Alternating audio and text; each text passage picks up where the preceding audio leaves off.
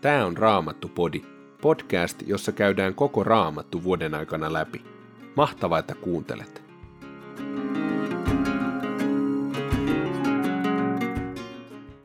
Tänään luemme neljännestä Mooseksen kirjasta luvun 14, Johanneksen evankelimista luvusta 19, jakeesta 17 jakeeseen 42 ja psalmit 14 ja 15. Neljäs Mooseksen kirja, luku 14. Silloin kansa alkoi itkeä ja parkua ja valitti koko yön. Kaikki israelaiset nurisivat Moosesta ja Aaronia vastaan ja sanoivat heille, Kumpa olisimme saaneet kuolla Egyptissä, kumpa edes saisimme kuolla täällä autiomaassa? Miksi Herra vei meidät tuohon maahan? Me kaadumme taistelussa ja naisemme ja lapsemme joutuvat vihollisen saaliiksi. Parempi meidän olisi palata Egyptiin. He sanovat toisilleen, valitaan uusi johtaja ja palataan Egyptiin. Silloin Mooses ja Aaron painoivat kasvonsa maahan yhteen kokoontuneiden israelaisten edessä. Mutta Joosua, Nunin poika, ja Gaalef, Jeffunen poika, jotka myös olivat olleet mukana tiedusteluretkellä, repäisivät vaatteensa ja sanoivat israelaisille, Maa, jota kävimme tutkimassa, on hyvä ja ihana maa. Jos Herra on meille suosiollinen, hän vie meidät tuohon maahan, joka tulvii maitoa ja hunajaa ja antaa sen meille. Te ette saa kapinoida Herraa vastaan. Älkää myöskään pelätkö sen maan asukkaita. Meille he ovat pelkkä suupala. Heidän Jumalansa ovat hylänneet heidät, mutta meidän kanssamme on Herra. Älkää siis pelätkö heitä. Kansa uhkasi kivittää Joosua ja Kaalebin hengiltä, mutta silloin Herran kirkkaus ilmestyi pyhäkköteltassa niin, että kaikki sen näkivät.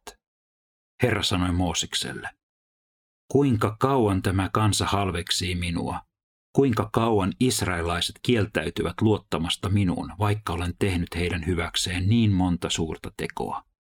Minä kuritan heidät rutolla ja hävitän heidät, mutta sinusta minä teen heitä suuremman ja mahtavamman kansan. Mooses sanoi Herralle, Egyptiläiset ovat kuulleet, että sinä voimallasi veit tämän kansan pois heidän luotaan, ja he ovat kertoneet siitä myös kaikille tämän maan asukkaille. He ovat saaneet kuulla, että sinä, Herra, asut tämän kansan keskellä, että olet ilmestynyt sille näkyvässä hahmossa, että sinun pilvesi on kansan yllä, ja että kuljet edellämme päivisin pilvipatsaassa ja öisin tulipatsaassa. Jos nyt teet lopun tästä kansasta, niin muut kansat, jotka ovat kuulleet sinun teoistasi, sanovat, Herra ei kyennyt viemään kansansa siihen maahan, jonka hän oli vannonut antavansa sille, ja siksi hän tappoi sen autiomaahan. Herra, näytä nyt voimasi suuruus. Olethan sanonut, Herra on kärsivällinen, ja hänen hyvyytensä on suuri. Hän antaa anteeksi pahat teot ja rikkomukset, mutta ei jätä syyllistä rankaisematta. Aina kolmanteen ja neljänteen polveen hän panee lapset vastaamaan isiensä pahoista teoista. Koska siis armosi on suuri, anna kansallesi anteeksi sen pahat teot, niin kuin olet tähänkin asti antanut sille anteeksi, aina Egyptistä lähdöstä saakka. Herra sanoi, minä annan anteeksi niin kuin pyysit, mutta niin totta kuin minä elän, niin totta kuin Herran kirkkaus ja valta ulottuu kaikkialle. Yksikään näistä ihmisistä ei pääse perille tuohon maahan. He ovat nähneet minun kirkkauteni ja ne suuret teot, jotka tein Egyptissä ja täällä autiomaassa. Mutta siitä huolimatta he tottelemattomuudestaan ovat yhä uudestaan koetelleet minun kärsivällisyyttäni. He eivät saa nähdä sitä maata, josta valalla vannoen annoin lupauksen heidän esi-isilleen. Kukaan niistä, jotka ovat minua halveksineet, eivät pääse sinne. Vain palvelijallani Gaalebilla on toisenlainen henki. Hän on aina uskollisesti seurannut minua. Siksi minä vien hänet siihen maahan, jossa hän kävi, ja hänen jälkeläisensä saavat ottaa sen omakseen. Tasangolla asuu amalekialaisia ja kaanaanilaisia. Huomenna teidän on käännyttävä toiseen suuntaan ja jatkettava matkaanne autiomaahan Kaislamerelle vievää reittiä pitkin. Herra sanoi Moosekselle ja Aaronille, kuinka kauan minun vielä pitää sietää tätä pahaa kansaa, joka alati nurisee minua vastaan. Sano Israelille, niin totta kuin minä elän, sanoo Herra, minä teen teille sen, mistä olen kuullut teidän isienne puhuvan. Tähän autiomaahan te sorrutte, kaikki kaitselmuksessa lasketut miehet, joka ainoa 20-vuotias tai sitä vanhempi, te kaikki, jotka olette nurisseet minua vastaan. Siihen maahan, jonka vannoin antavani teille asuinsiaksi, ei kukaan teistä pääse, lukuun ottamatta Galebia, Jeffunen poikaa ja Joosuaa, Nunin poikaa, teidän lapsenne, joiden te sanoitte joutuvan vihollisen käsiin. Minä vien sinne, ja he oppivat tuntemaan omakseen sen maan, jota te olette halveksineet. Mutta te kuolette, ja teidän ruumiinne jäävät tänne autiomaahan. Rangaistukseksi luopumuksestanne teidän lapsenne joutuvat vaeltamaan täällä paimentolaisina 40 vuotta, kunnes viimeinenkin teistä on nääntynyt autiomaahan. 40 päivää te kiersitte tutkimassa tuota maata, 40 vuotta teidän on kärsittävä rangaistukstanne, vuosi kutakin päivää kohti. Näin te opitte tietämään, mitä merkitsee joutua minun hylkäämäkseni. Minä Herra olen sanonut sanottavani. Näin minä teen koko tälle kelvottomalle kansalle, joka on liittoutunut minua vastaan. Täällä autiomaassa jokainen tämän kansan jäsen kohtaa loppunsa. Tänne he kuolevat. Mutta ne miehet, jotka Mooses oli lähettänyt tutkimaan Kanaanin maata, kuolivat Herran lyöminä, koska he olivat yllyttäneet kansan kapinoimaan Moosesta vastaan puhumalla pahaa Herran lupaamasta maasta. Niistä miehistä, jotka olivat käyneet tiedusteluretkellä, jäivät eloon vain Joosua, Nunin poika ja Kaaleb, Jeffunen poika. Kun Mooses ilmoitti nämä Herran sanat israelaisille, heidät valtasi suuri murhe. He päättivät lähteä heti seuraavana aamuna kohti vuoria ja sanoivat, nyt me olemme valmiit menemään siihen maahan, josta Herra puhui. Me myönnämme, että olemme olleet väärässä. Mutta Mooses sanoi, miksi sitten rikotte Herran käskyä vastaan? Siitä ei hyvää seuraa. Älkää lähtekö, sillä Herra ei ole teidän kanssanne. Älkää menkö vihollistenne tapettavaksi. Teitä vastassa ovat amalekialaiset ja kananilaiset, ja te kuolette taistelussa. Herra ei ole kanssanne, koska te olette luopuneet hänestä. Mutta he eivät totelleet Moosesta, vaan lähtivät itsepäisesti etenemään ylös vuorille. Herran liiton arkku ja Mooses sen sijaan jäivät leiriin. Vuoristossa asuvat amalekialaiset ja kanaanilaiset hyökkäsivät ylhäältä käsin israelaisten kimppuun, löivät heidät hajalle ja ajoivat heitä takaa Hormaan saakka. Johanneksen evankeliumi, luku 19, jae 17. Kantaen itse ristiään hän kulki kaupungin ulkopuolella paikkaan, jota kutsutaan pääkallon paikaksi hebrean kielellä Golgata. Siellä sotilaat ristiinnaulitsivat Jeesuksen ja kaksi muuta hänen kanssaan, yhden kummallekin puolelle ja Jeesuksen heidän keskelleen. Pilatus oli kirjoittanut taulun, joka kiinnitettiin ristiin. Siinä olivat sanat, Jeesus, Nasaretilainen, juutalaisten kuningas. Monet juutalaiset lukivat kirjoituksen, sillä paikka, missä Jeesus ristiinnaulittiin, oli lähellä kaupunkia. Teksti oli kirjoitettu hebreaksi, latinaksi ja kreikaksi. Juutalaisten ylipapit sanoivat Pilatukselle, älä kirjoita juutalaisten kuningas, kirjoita, että hän on sanonut, minä olen juutalaisten kuningas. Pilatus vastasi, minkä kirjoitin, sen kirjoitin. Ristiinnaulittuaan Jeesuksen sotilaat ottivat hänen vaatteensa ja jakoivat ne neljään osaan, kullekin sotilaalle osansa. He ottivat myös paidan, mutta kun se oli saumaton ylhäältä alas samaa kudosta, he sanoivat toisilleen, ei revitä sitä, heitetään arpaa, kuka sen saa. Näin kävi toteen tämä kirjoituksen sana. He jakavat keskenään vaatteeni ja heittävät puustani arpaa. Juuri näin sotilaat tekivät. Jeesuksen ristin luona seisoivat hänen äitinsä ja tämän sisar sekä Maria, Klopaksen vaimo ja Magdalan Maria. Kun Jeesus näki, että hänen äitinsä ja rakkain opetuslapsensa seisoivat siinä, hän sanoi äidilleen, nainen, tämä on poikasi. Sitten hän sanoi opetuslapsilleen, tämä on äitisi. Siitä hetkestä lähtien opetuslapsi piti huolta Jeesuksen äidistä. Jeesus tiesi, että kaikki oli nyt saatettu päätökseen. Jotta kirjoitus kävisi kaikessa toteen, hän sanoi, minun on jano. Siellä oli astia täynnä hapan viiniä. Sotilaat kaatoivat siihen sienen ja nostivat sen isoppiruon päässä Jeesuksen huulille. Jeesus joi viinin ja sanoi, se on täytetty. Hän kallisti päänsä ja antoi henkensä. Silloin oli valmistuspäivä ja alkava sapatti oli erityisen suuri juhla. Jotta ruumiit eivät jäisi sapatiksi ristille, juutalaiset pyysivät pilatukselta, että ristiinnaulitulta lyötäisiin sääriluut poikki ja heidät otettaisiin alas.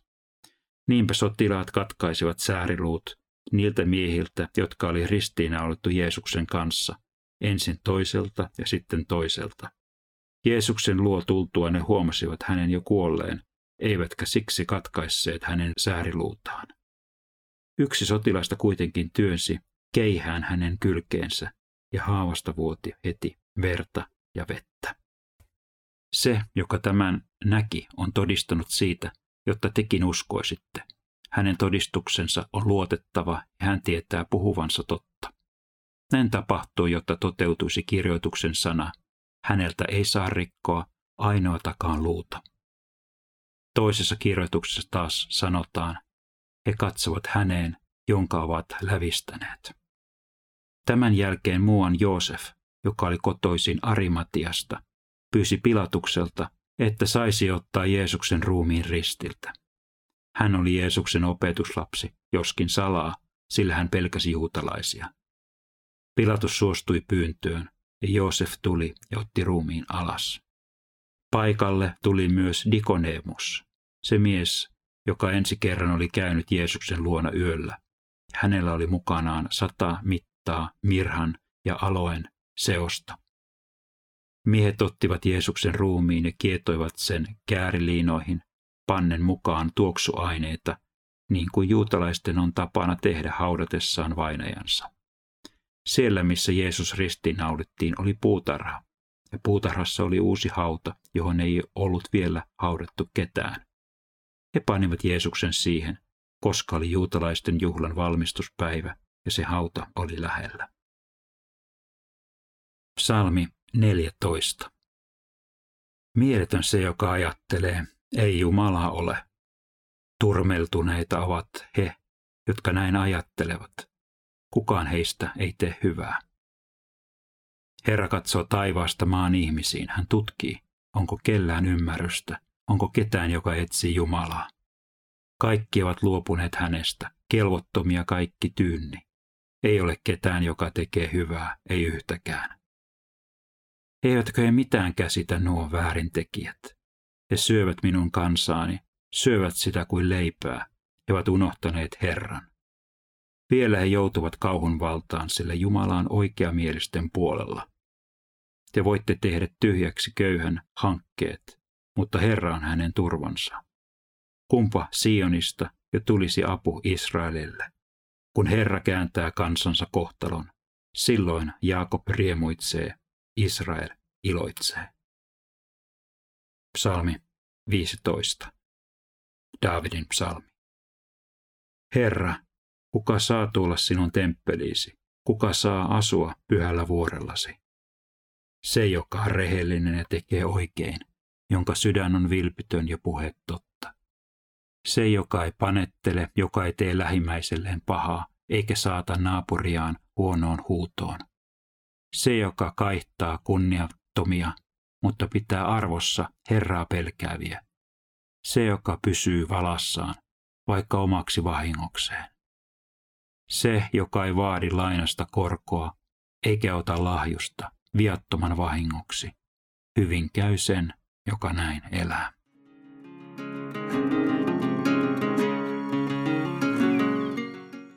Johanneksen evankeliumista luimme Joosef Arimatialaisesta, varakkaasta juutalaisesta, joka oli salaa Jeesuksen opetuslapsi. Jeesuksen kuoltuaan hän tarjosi omaa sukuhautaansa Jeesuksen viimeiseksi leposiaksi. Kerrotaan hiukan humoristista tarinaa siitä, miten Joosef tuon kyseisen päivän iltana tuli kotiin ja kertoi vaimolleen antaneensa heidän sukuhautansa Jeesukselle. Tarina kertoo, miten vaimo oli tuohon vähän pillastunut ja sanonut, että mitä sinä nyt tuollaista menit tekemään. Johon Joosef vastasi, vaimo kulta, älä hätäile, Jeesus lainaa sitä vain kolmeksi päiväksi. Niin, tuona hetkenä luulen, että tuskin kukaan todella uskoi ja luotti siihen, että Jeesus tulisi kolmen päivän kuluttua nousemaan kuolleista. Todennäköisesti suurin osa hänen seuraajistaan ajatteli, että tässä se sitten oli, kaikki on lopussa. Kuitenkin Jumala oli sanalleen ja lupauksilleen uskollinen. Kolmantena päivänä Jeesus nousi kuolleista ja voitti kuolemallaan kuoleman.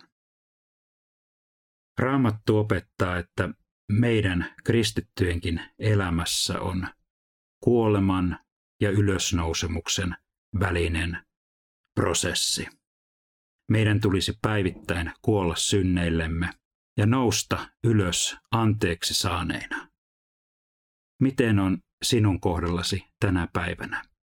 Mitkä asiat, mitkä synnit olisivat sellaisia, joista erityisellä tavalla Jumala sinulle tänä päivänä haluaisi puhua ja kutsua sinun, sinut jättämään ne, uskomaan syntisi anteeksi, nousemaan ylös ja seuraamaan Jeesusta iloisilla mielellä turvallisesti. Raamattupodin sulle tarjoaa Opko ja kuunnella voit muun muassa Spotifysta, Apple Podcastsista ja yleisistä podcast-sovelluksista niin kuin Castboxista, Pocketcastsista ja Podcast Addictista.